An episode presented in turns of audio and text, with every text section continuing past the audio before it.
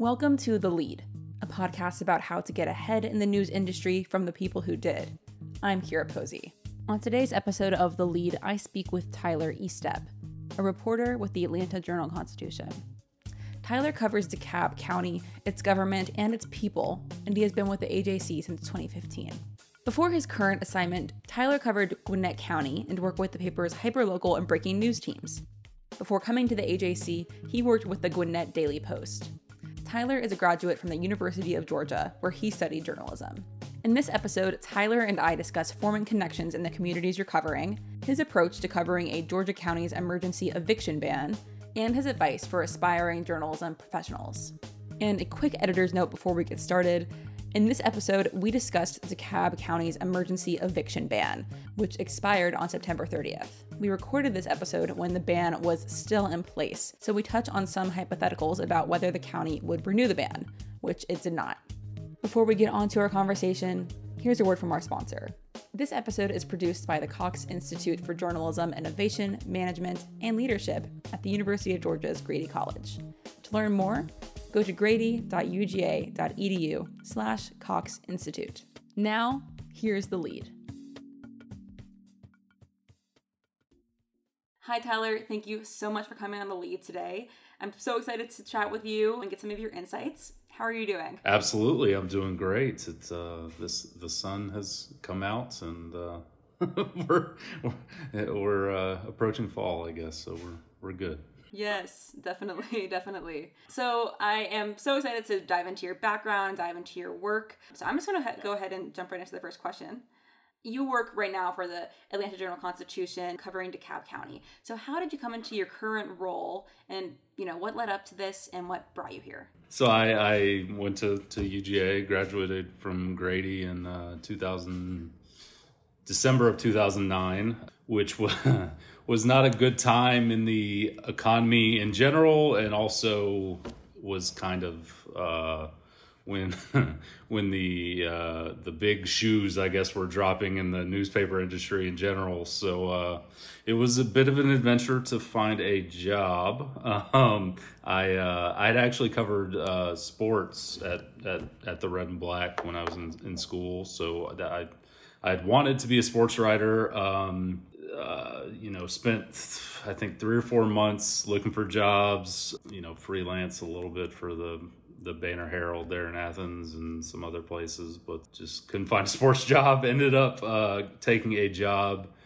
covering uh, uh, night cops, uh, like police crime and, and stuff at the Gwinnett Daily Post, um, which is I'm from Lawrenceville originally, so uh, they they took a chance on me, even though I had never uh, written any quote unquote hard news in in my life, other than you know maybe a football player getting arrested or something like that at the Red and Black. But um, so anyway, I spent four or five years at the Gwinnett Daily Post. I then eventually got to the AJC covering breaking news for them.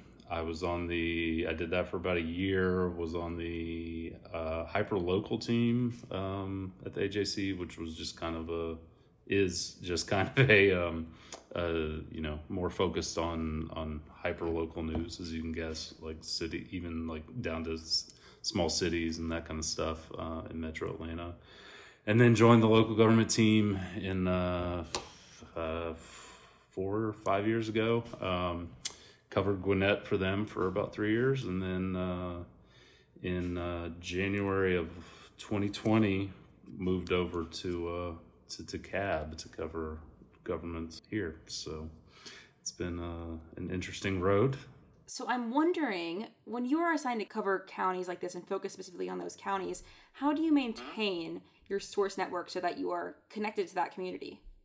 Yeah, yeah, it's um, you know it's funny. DeKalb has actually been a bit of an adventure because, like I mentioned, I took over in January of 2020, which was about two months before the pandemic started. So I had, um, you know, I had I had, you know, met the the main players or whatever you want to call it, the the, the county commissioners and, and folks like that. But I hadn't made a ton of, of inroads by the time everything shut down, um, at least for, for in person meetings and stuff like that. So it's it's been an adventure. It's been a lot of you know joining you know random neighborhood Facebook groups and and uh, Nextdoor and and stuff like that. Um, you know, you try to.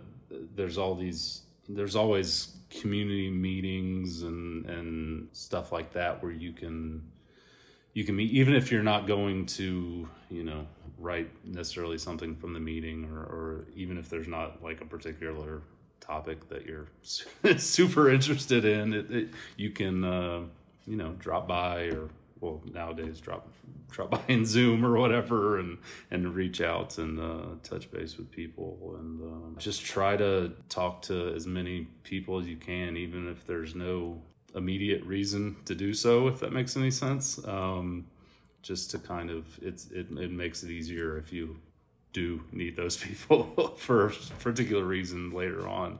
I also wanted to ask you about a, an issue right now that's affecting many DeKalb families, that being the eviction moratoriums in the county. Um, right. So yeah. yeah, which is super interesting because it's pretty specific, like DeKalb specific.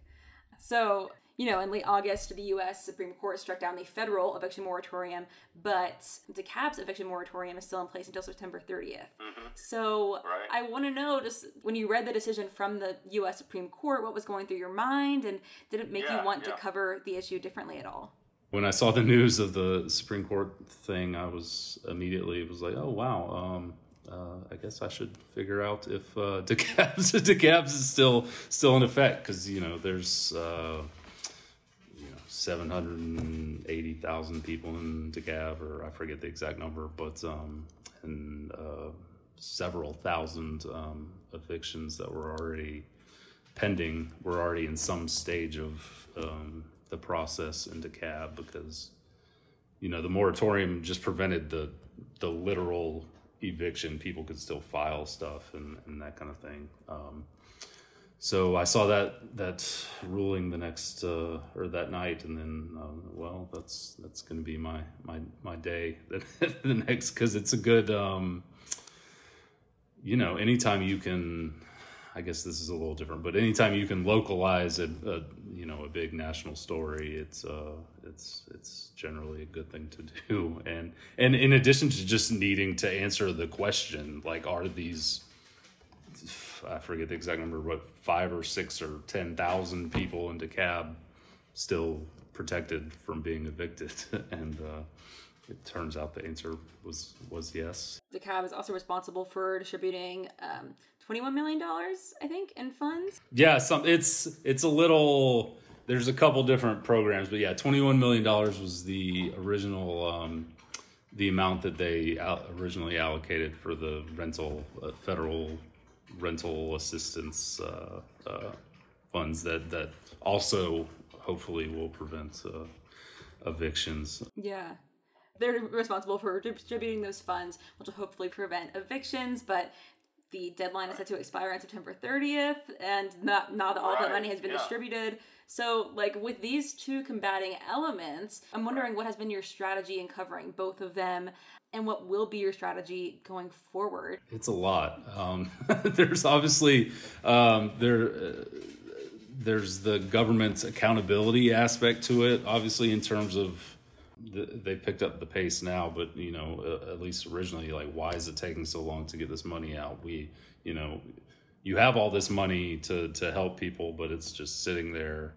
Um, and and and to be fair, that's the case in pretty much every county in the United States. It's just taken a long time to get the money out. So there's obviously the government accountability angle, which is super important, but you have to look at the the the personal the personal angle too. These aren't just you know n- numbers on a on a page. They're they're real people that are, are in danger of of losing their their homes, winding up on the streets, and you know if you get a once you have an eviction on your record, it's it's uh, you know a hundred times harder to to find another apartment or another house to rent. So it's it's kind of a balancing act of doing that government accountability piece, but not losing sight of you know how how it's affecting affecting real people and and you know it's hard it's been hard for for me and other colleagues to to to find people that are willing to tell because these are very personal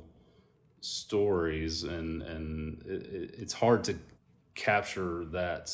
A lot of people aren't necessarily super excited to to share their stories in a you know a paper that thousands of people are going to read and and so you have to be sensitive to that obviously and but at the same it's it's like anything else it's just the balancing act between you have you want and have to tell that story but at the same time it's it's it's just hard to you have to understand that folks in addition to not just wanting to tell their story they're worried about a whole lot of other things besides your deadline or your your story or or whatever it may be.